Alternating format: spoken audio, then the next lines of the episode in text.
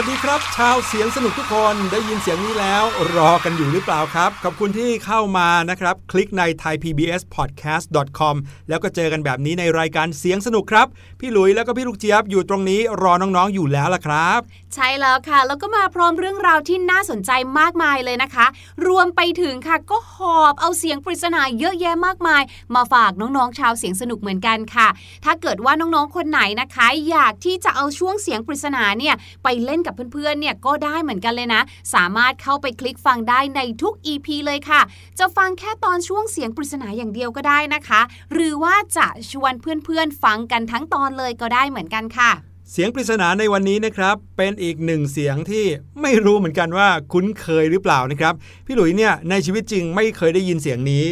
แบบตัวเป็นๆแต่จะได้ยินผ่านทางโทรทัศน์ หรือว่าจอภาพยนตร์ครับ เดี๋ยวลองไปฟังเสียงปริศนาในวันนี้ดูว่าเป็นเสียงของอะไรครับ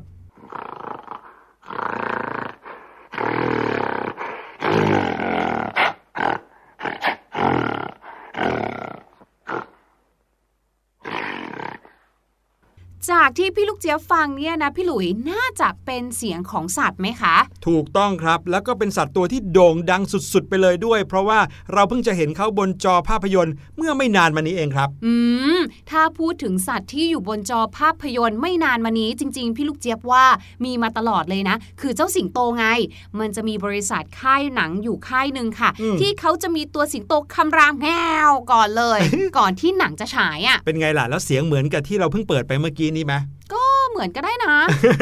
น้องๆล่ะครับ มีใครเดาออกหรือเปล่าว่า เสียงปริศนาในวันนี้เป็นเสียงของอะไร พี่ลูกเจี๊ยบใบแล้วว่า เป็นเสียงของสัตว์ชนิดหนึ่งแน่นอนครับ เอาละระหว่างที่ให้น้องๆ ได้เดาเสียงปริศนาก่อนที่จะมาเฉลยกันเนี่ยนะครับ เราจะพาน้องๆ ย้อนเวลากลับไปในอดีตกันหน่อยในวันนี้นะครับ ย้อนกลับไปเป็นร้อยปีเลยทีเดียว ไปพูดถึงเรื่องราวของการบันทึกสิ่งต่างๆ กันครับ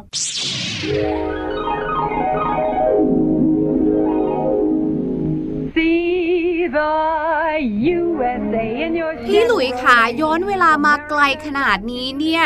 จะชวนพี่ลูกเจี๊ยบกับน้องๆ ชาวเสียงสนุกมาทำอะไรคะจำได้ว่าก่อนที่จะนั่งทายแมชชีนมาพี่หลุยบอกว่า จะมาชวนดูอะไรเรื่องราวเกี่ยวกับบันทึกอย่างเงี้ยค่ะ ไม่ได้พามาดูสมุดบันทึกของใครนะครับ แต่ว่ามาหาต้นกำเนิดของการบันทึกกันเลยทีเดียวครับ อย่างที่น้องๆ หรือว่าพี่ลูกเจี๊ยบก็คงรู้อยู่แล้วว่า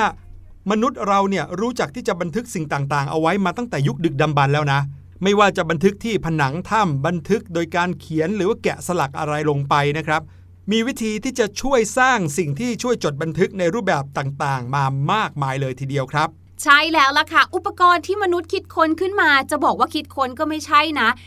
แรกๆเลยเนี่ยมาจากตามธรรมชาติทั้งนั้นเลย ไม่ว่าจะเป็นการเอาดินนะคะ มาผสมน้ำให้มาละลายแล้วก็ป้ายลงไปบนผนังถ้ำหรือจะเป็นหินสีต่างๆ รวมไปถึงค่ะ พอเริ่มที่จะมีวิวัฒนาการขึ้นมานะคะ เริ่มรู้จักสารเคมีต่างๆอะเริ่มมีการผลิตช็อกขึ้นมา แม้กระทั่งค่ะขนนกเหล่านี้นะคะที่เราอาจจะเคยเห็นจากไม้ปัดขนไก่ที่บ้านเนี่ย คนสมัยนี้หรือว่ายุคนี้ที่เราย้อนเวลามาเนี่ยเขาใช้ขนนกพวกนี้เนี่ยในการเขียนหนังสือนะคะ ใช่แล้วเอามาจิ้มหมึกนะ แล้วก็เขียนเขียนเขียนเขียน แต่น้องๆ ลองนึกดูสิครับว่า ทุกวันนี้ที่น้องๆ ใช้สิ่งที่เขียนกันอยู่เนี่ย มันสะดวกขนาดไหน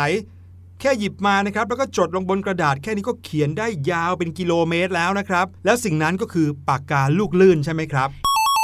ถ้าอย่างนั้นวันนี้เราทำภารกิจหาปากกาอันแรกของโลกกันเลยดีกว่า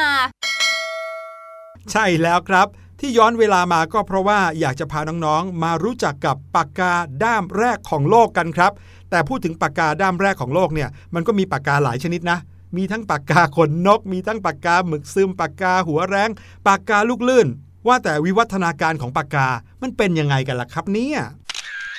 ว่ากันว่าปากกาด้ามแรกของโลกนะครับ เริ่มตั้งแต่ช่วงศตวรรษที่ 5 ในประเทศอังกฤษนะครับ หรือหรือปีคริสตศักราชที่ 400ถึง500 นะครับ มีการคิดค้นปากกาอันแรกของโลกขึ้นมา โดยใช้ขนนกหรือว่าขนห่านครับ มีวิธีการใช้ก็คือเอาปากกาขนนกเนี่ยจุ่มลงไปในหมึก ก่อนที่จะเขียนลงในกระดาษเพื่อที่จะจดบันทึกครับโอ้โห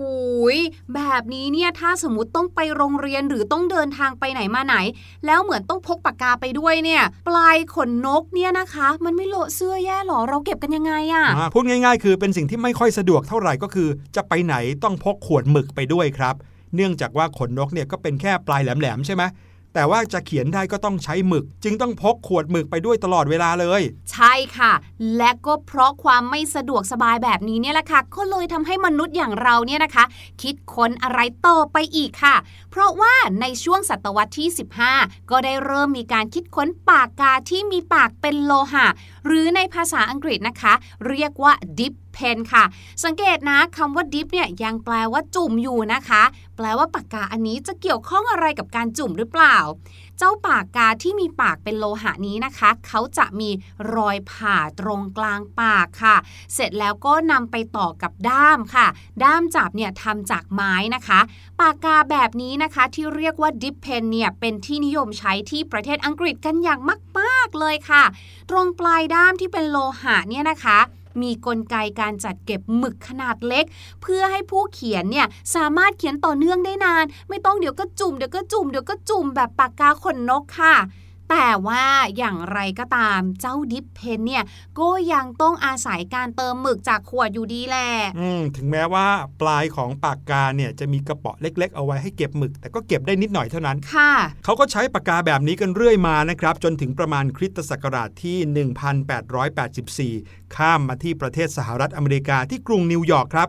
ปากกาที่มีหมึกในตัวก็ถูกสร้างขึ้นครับ แทนที่จะเป็นหัวเป็นกระเปาะเก็บได้นิดหน่อยเท่านั้น คราวนี้ปากกาทั้งด้ามสามารถเก็บหมึกได้เลยผู้ที่สร้างก็คือคุณลูอิสเอดสันวอเตอร์แมนครับแหมอืมชื่อเนี่ยน่าผลิตปากกามากเลยนะ ที่สุดเลยค่ะ นายคนนี้เป็นผู้ผลิตคิดค้นปากกาหมึกซึม หรือว่า Fountain Pen ครับ เป็นปากกาชนิดที่มีหลอดหมึกในตัว แน่นอนครับทำให้เกิดความสะดวกในการใช้งานมากขึ้น ไปไหนมาไหนก็พกแต่ปากกาไม่ต้องพกขวดหมึกนะครับ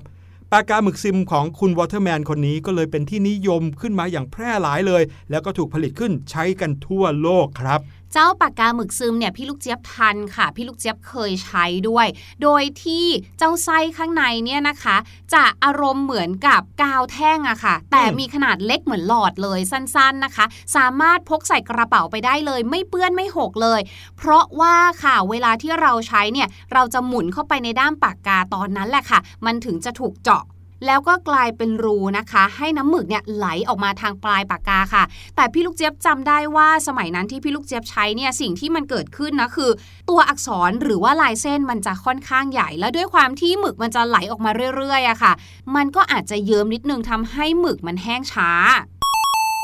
ใช่แล้วครับ เนื่องจากปากกาหมึกซึมเนี่ยกลไกของเขาก็มีเพียงแค่เอาหมึก ไหลออกมาจากขวดหมึกหรือว่าหลอดหมึกนะครับแล้วก็ไหลมาตามทาง เพื่อที่จะให้มาเขียนลงที่ปลายของปากกานะครับ ดังนั้นหัวของปากกาหมึกซึมเนี่ยก็เลยมีขนาดใหญ่นิดนึง แล้วก็หมึกอาจจะเลอะเทอะติดมือในขณะที่เขียนได้ เพราะว่าแห้งช้าอย่างที่พี่ลูกเจี๊ยบบอก แน่นอนครับ เมื่อมีปัญหาก็ต้องมีคนที่แก้ปัญหาครับ หลังจากที่มีการผลิตปากกาหมึกซึมขึ้นเพียงแค่ 4 ปีเท่านั้นนะครับ ในปีคริสตศักราช 1888 ปากกาหมึกซึมของมิสเตอร์วอเตอร์แมนก็มีคู่แข่งทันทีครับ เมื่อนายจอห์นเจลาวด์ชาวอเมริกันครับ เขาได้จดสิทธิบัตรปากกาที่มีหัวลูกกลิ้งครับคือเจ้าปากกาของมิสเตอร์ลาวด์เนี่ยนะครับแทนที่หมึกจะไหลลงมา แล้วก็ไหลผ่านหัวปากกาไปตามกระดาษเฉยๆเนี่ย ก็ต้องมาผ่านกลไกหนึ่งนะครับ ที่หัวปากกาจะเป็นลูกบอลกลมๆ คิดง่ายๆ จะคล้ายๆ กับขวดโรลออนนะครับน้องๆ พอเวลาที่เราหมุนขวดโรลออนไปใต้วงแขนเนี่ยโรลออนที่อยู่ในขวดก็จะไหลออกมาใช่ไหมครับ เหมือนกันกับหมึกของเจ้า ball pen นี้เลยครับเวลาที่เขียนลูกกลิ้งนี้ก็จะหมุนกลิ้งไปบนพื้นผิวทำให้หมึกถูกถ่ายเทลงมาติดลงที่พื้นผิว หรือที่กระดาษได้ครับ ซึ่งวัตถุประสงค์ในการผลิตเจ้าปากกา ballpen เนี่ยนะครับ มิสเตอร์เจลาวเนี่ยเขาบอกว่าเขาไม่ได้ผลิตขึ้นมาเพื่อให้มาเป็นคู่แข่งปากกาหมึกซึมหรอก แต่ต้องการที่จะเอามาใช้ในการจดบันทึกหรือเขียนลงในพื้นผิวที่หยาบ ไม่ใช่เป็นพื้นผิวกระดาษทั่วไปครับ เอามาเสริมนั่นเอง แต่ว่าเจ้าปากกาชนิดนี้ก็ยังนับว่าไม่ใช่ปากกาลูกลื่นแบบที่เราพูดกันครับ เพราะว่าปากกาลูกลื่นตัวจริงเนี่ยนะคะ เกิดขึ้นในปีคริสตศักราช 1931 โดยคุณไบโรค่ะ คุณไบโรเนี่ยเขาเป็นนักหนังสือพิมพ์ แล้วก็เป็นศิลปินชาวฮังการีนด้วยนะคะ เขาได้เปิดตัวปากกาลูกลื่นที่มีหมึกใส่ในตัวไปเลย แบบที่เรียกว่า ball point pen ที่เรารู้จักกันดีค่ะ โดยเขาเนี่ยนะคะได้ไอเดียมาจากหมึกแห้งชนิดที่โรงพิมพ์ใช้ในการพิมพ์หนังสือ เพราะว่าเจ้าหมึกชนิดนี้ค่ะ จะไม่ไหลออกมาแบบปากกาหมึกซึมทำให้เราเนี่ยสามารถเขียนได้โดยไม่เลอะเทอะ เรียกว่านี่แหละค่ะ เป็นวิวัฒนาการก้าวสำคัญของอุปกรณ์สำหรับการจดบันทึกอย่างแท้จริง และคุณไบโรนะคะ ก็ได้จดสิทธิบัตรปากกาลูกลื่นขึ้นในปีคริสตศักราช 1938 ค่ะใช่ครับ ในปี 1938 เนี่ยแทบจะเรียกได้ว่าเป็นปีที่พลิกโฉมในเรื่องโลกของปากกาเลยนะครับนายไบโรคนนี้เนี่ยเรียกได้ว่ามีพรสวรรค์มากในการคิดค้นปากกาลูกเลื่นขึ้นมา แต่เขากลับโชคร้ายครับ เพราะว่าเขาประสบปัญหาด้านทุนทรัพย์ครับ เขาไม่สามารถที่จะผลิตปากกาออกจำหน่ายได้อย่างที่เขาตั้งใจ ในปีคริสตศักราช 1940 ครับ เขาก็เลยได้ตัดสินใจทำการขายลิขสิทธิ์ในปากกาลูกลื่นของเขา ให้กับราชการทหารของทั้งอังกฤษ แล้วก็สหรัฐอเมริกา ด้วยราคาเพียงนิดเดียวเท่านั้นเองนะครับ เรียกว่าไม่คุ้มกับที่อุตสาห์เป็นผู้ประดิษฐ์คิดค้นด้วยตัวเองเลยครับ แล้วก็ต่อมานะครับลิขสิทธิ์นี้ก็ถูกขายต่อให้กับบริษัทผลิตปากกายักษ์ใหญ่ บริษัทหนึ่งของประเทศฝรั่งเศสครับ เรียกได้ว่าช่วงนั้นเนี่ยเป็นช่วงที่นายไบโรคนนี้เนี่ยโชคร้ายนิดหนึ่งเพราะว่าอุตสาห์คิดออกมาได้แล้ว แต่ว่าดันติดเรื่องของสงครามโลกครั้งที่สองครับ พอเกิดสงครามโลกครั้งที่ 2 ขึ้น อะไรที่เขาอุตส่าห์คิดค้นขึ้นมาก็ไม่ได้เดินหน้าต่ออย่างที่ควรจะเป็น ใช่เพราะว่าช่วงนั้นเนี่ยเขาต้องหนีออกจากฮังการีค่ะ เพราะว่ากลัวเรื่องของการกวาดล้างของทหารนาซีไงสิ่งที่คิดเอาไว้ว่าอยากจะทำอะไรก็เลยไม่ได้ทำไปตามแผนเลยแต่เรื่องของปากกาเนี่ยนะคะ พี่ลูกเจี๊ยบเคยได้ยินมาว่ากาลิเลโอเองเนี่ยก็เคยออกแบบปากกาที่คล้ายปากกาลูกลื่นมาแล้วนะ ตั้งแต่ประมาณศตวรรษที่ 17นะใช่ครับ อันนี้มีการ ค้นพบนะครับเป็นเหมือนกับสมุดบันทึกของกาลิเลโอ ที่เขียนแบบของปากกาไว้ แต่ก็ยังไม่ได้มีการผลิตออกมาจริง ๆ ครับ นึกย้อนไปถึงยุคสมัยที่มีแต่นักปราชญ์เต็มไปหมดเนี่ยเชื่อว่าตอนนั้นคงจะมีคนคิดค้นอะไรแปลก ๆ ขึ้นมาเยอะนะ แต่ในยุคสมัยของเขาเนี่ยยังไม่ได้รับการยอมรับ หรือว่ายังไม่มีเทคโนโลยีในการผลิตมันให้เกิดขึ้นได้จริงอืมนึกถึงอย่างลีโอนาร์โด ดาวินชี หรือไมเคิลแองเจโลเนี่ยคนเหล่านี้พอเวลาคิดอะไรออกมาได้เนี่ย ก็ยังไม่สามารถจะผลิตหรือว่าประดิษฐ์ขึ้นมาได้จริง ๆ นะครับ ผู้คนมาฮือฮาเอาหลังจากที่เขาเสียชีวิตไปแล้วหลายร้อยปี พอมาเห็นโอ้โหเขาคิดออกมาได้ตั้งนานแล้วนี่นาใช่ค่ะ ทีนี้มาพูดถึงเรื่องของปากกาลูกลื่นที่เราใช้กันในทุกวันนี้อย่างคล่องมือ แล้วก็ใช้ง่ายด้วยเนี่ย บอกเลยเห็นใช้ง่ายแบบนี้นะคะ ไม่ได้ผลิตง่าย ๆเลยนะ เพราะว่าเวลาที่เราจะผลิตปากกาลูกลื่นเนี่ยหัวของปากกาลูกลื่นเนี่ย ทำมาจากโลหะใช่ไหมคะต้องแข็งแรงมีขนาดบางแล้วก็เล็ก ไม่งั้นมันก็จะหนักหรือว่ามันจะกระด้าง เขียนแล้วไม่ลื่นอะอืมทั้งหมดทั้งมวลเชื่อไหมว่า ขั้นตอนในการผลิตปากกาลูกลื่นเนี่ยนะคะมีถึง 20 ขั้นตอนเลยอะอื้อหือนั่นก็เลยทำให้แบบไม่ใช่ทุกประเทศอะค่ะ ที่เขาจะสามารถผลิตหัวปากกาลูกลื่นได้อืมเนื่องจากมันช่างวุ่นวายอะไรซะเหลือเกิน ใช่ครับ ประเทศที่มีเทคโนโลยีที่สามารถตอบโจทย์กระบวนการผลิตหัวปากกาลูกลื่นได้เนี่ยนะคะ ทั้ง 20 ขั้นตอนเนี่ยมีแค่ไม่กี่ประเทศเท่านั้น นับนิ้วรวมๆกันแล้วก็อยู่ที่ 4 ประเทศเท่านั้นเองค่ะสี่ประเทศเอง ใช่ ให้พี่หลุยเดาดีกว่า ถ้าเราพูดถึงเทคโนโลยีเนาะเออ น่าจะเป็นประเทศอะไรบ้างใน 4 ประเทศนี้ โอ้โห พี่หลุยคิดถึงประเทศนี้เป็นประเทศแรกเลยครับ เพราะว่าพี่หลุยชอบปากกาที่มาจากประเทศนี้มาก ทั้งสีสวยแล้วก็ใช้งานได้ดีด้วย ก็เลยเดาว่าเขาน่าจะผลิตหัวปากกาเองได้ครับ นั่นก็คือประเทศญี่ปุ่นนั่นเอง ถูกต้องเลยเก่งมากๆเลยค่ะ เมื่อเราพูดถึงเทคโนโลยีและของคิคุอาโนเนะเนาะอืมต้องเป็นที่นี่จริง ๆนะคะ ที่ญี่ปุ่น และประเทศที่ 2 ค่ะ เทคโนโลยีเขาเนี่ยก็ไม่น้อยหน้าใครเลย นั่นก็คือเยอรมันสองประเทศนี้นี่เรียกว่าเรื่องของเทคโนโลยีนี่ใกล้เคียงกันมากตีตื้นกันมากเลยนะครับประเทศต่อมานะคะก็คือประเทศสวิตเซอร์แลนด์ค่ะซึ่งทั้งหมด 3 ประเทศนี้เนี่ยนะคะ ทั้งญี่ปุ่น เยอรมัน สวิตเซอร์แลนด์เนี่ยนะคะ ถือว่าเป็นประเทศที่สามารถผลิตหัวปากกาลูกลื่นได้เองเลยค่ะ เนื่องจากว่าเขาเนี่ยหรือประเทศของเขาเนี่ยมีความสามารถในเรื่องเทคโนโลยีอยู่แล้วอืมโอ้โหเรื่องเครื่องจักรในการผลิตนี่ไม่ต้องพูดถึงเลยค่ะ แต่ว่าเมื่อประมาณต้นปี 2560 ค่ะ ได้เกิดประเทศอีกประเทศหนึ่งขึ้นมา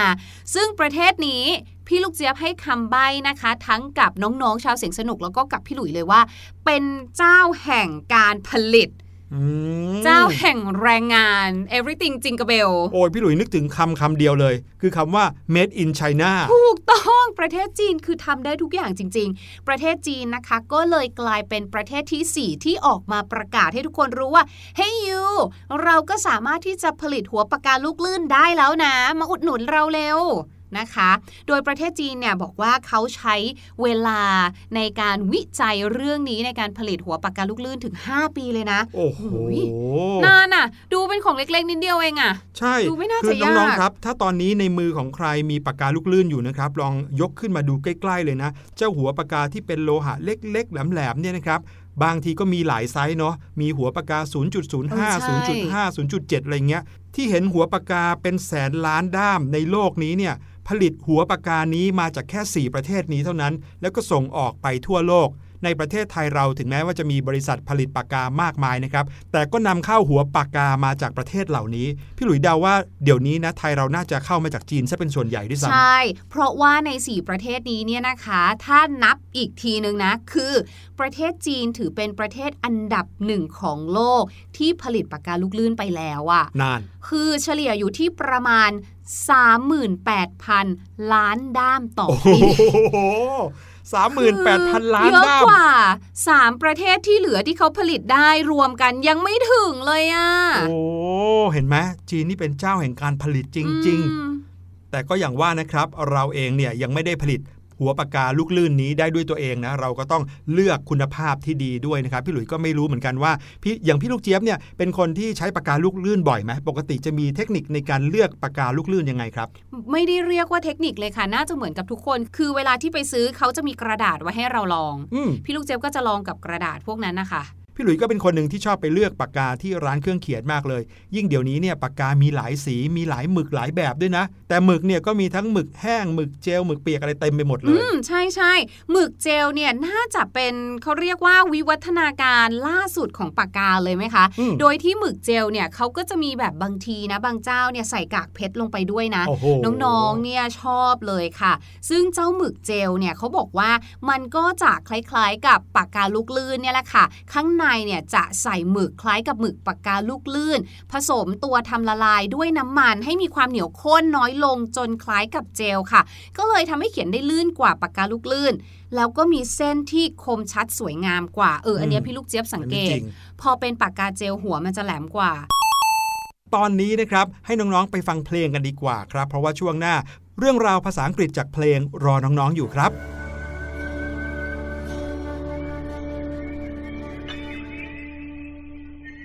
เสียง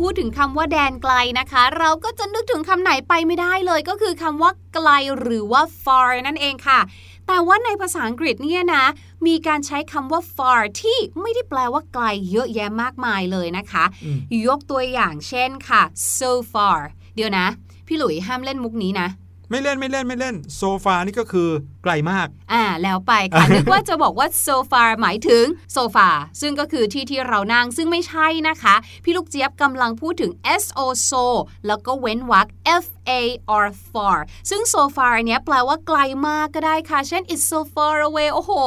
ทำไมมันดูใกล้ตาแต่ ไกลเท้าเหลือเกินล่ะคะกว่าจะเดินไปถึงแบบเนี้ยนะคะอืมเออหรืออีกหนึ่งตัวอย่างของ so far ที่แปลว่าไกลเนี่ยนะคะ ยกตัวอย่างเช่น My office is so far from home My office is so far from home ก็คือ โอ้โห ที่ทำงานพี่ลูกเจี๊ยบเนี่ยนะ กับบ้านเนี่ย อยู่ไกลกันมากเลยแหละ เวลาจะเดินทางทีนะ ต้องออกตั้งแต่ตีสามเลย อีกหนึ่งโซฟาก็คือ so far so good นั่นเองค่ะ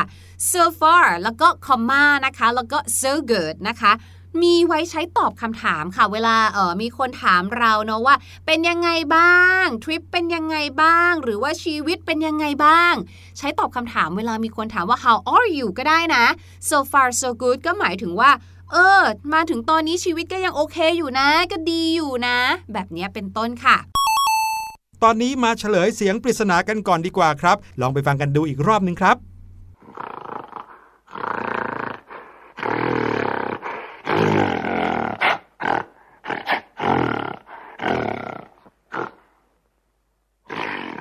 นั่นก็คือเสียงของเจ้ากอริลล่านั่นเองครับ วันนี้รายการเสียงสนุกหมดเวลาลงอีกแล้วล่ะครับ เดี๋ยวเรากลับมาพบกันใหม่ในทุกเวลาที่คิดถึงกัน ลาไปแล้วสำหรับวันนี้ครับ สวัสดีครับ สวัสดีค่ะสบัดจินตนาการ สนุกกับเสียงเสริมสร้างความรู้ในรายการ